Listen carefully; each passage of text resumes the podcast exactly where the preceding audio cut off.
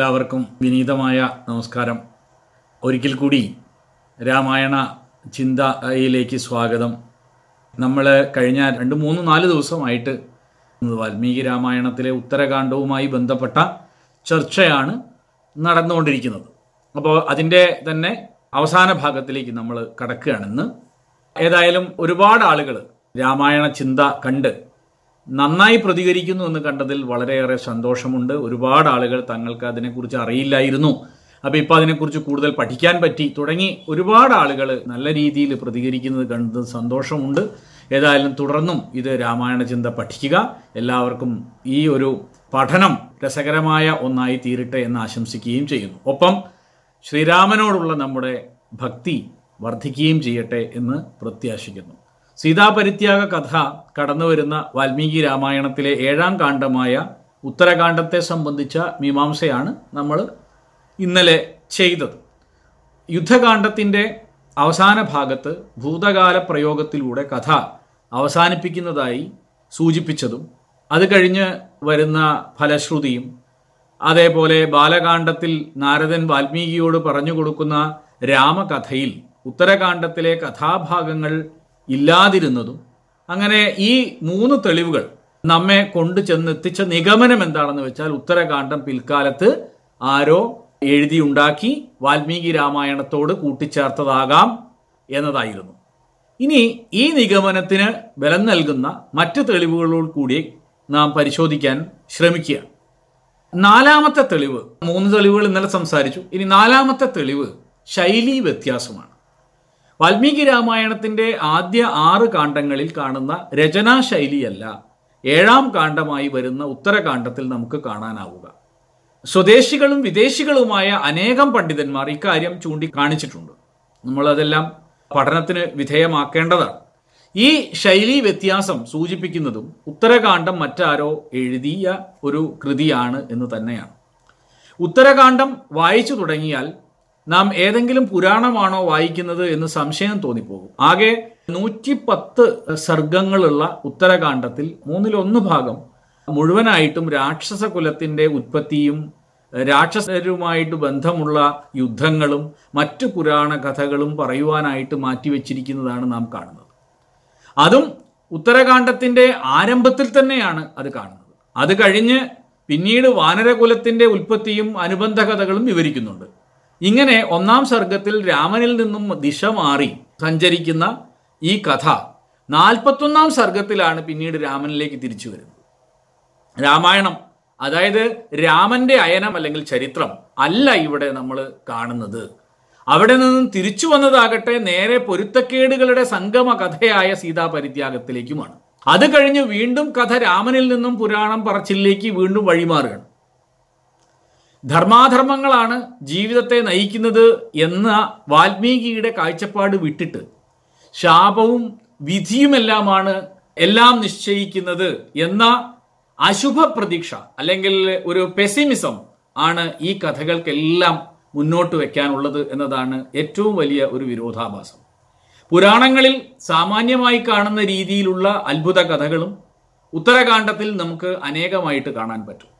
ഇതൊന്നും കൂടാതെ വാൽമീകി മഹർഷി ഒരിക്കലും രചിക്കാൻ സാധ്യതയില്ലാത്ത അസഭ്യാർത്ഥങ്ങളോടുകൂടിയ ശ്ലോകങ്ങളും ഈ കാണ്ഡത്തിൽ നമുക്ക് കാണാൻ സാധിക്കുന്നുണ്ട്. കഥാഭാഗങ്ങൾ തമ്മിൽ മറ്റ് കാണ്ഡങ്ങളിൽ കാണുന്ന രീതിയിലുള്ള ചേർച്ചയും ഉത്തരകാണ്ഡത്തിൽ നമുക്ക് കാണാൻ കഴിയുന്നില്ല.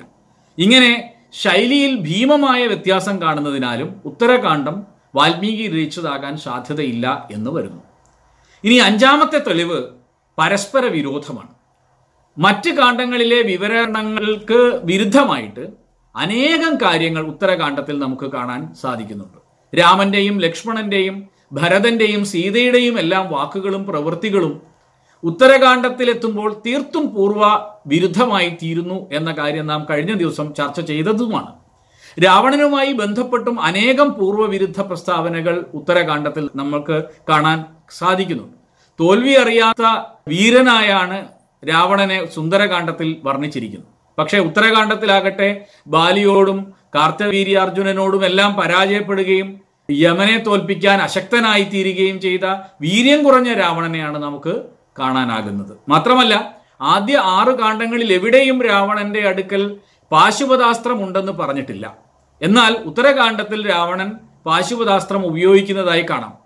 മറ്റേതെങ്കിലും അസ്ത്രം പോലെയുള്ള ഒരു അസ്ത്രമല്ല ഈ പാശുപതാസ്ത്രം. അസ്ത്രങ്ങളിൽ വെച്ച് ഏറ്റവും അധികം സംഹാരശക്തിയുള്ള ഈ ഒരു അസ്ത്രം രാവണന്റെ കയ്യിൽ ഉണ്ടായിരുന്നുവെങ്കിൽ എന്തുകൊണ്ട് അത് രാമരാവണ യുദ്ധത്തിൽ രാവണൻ പ്രയോഗിച്ചതായി പറയുന്നില്ല എന്നതും മറ്റൊരു വൈരുദ്ധ്യത്തെയാണ് ചൂണ്ടിക്കാണിക്കുന്നത്.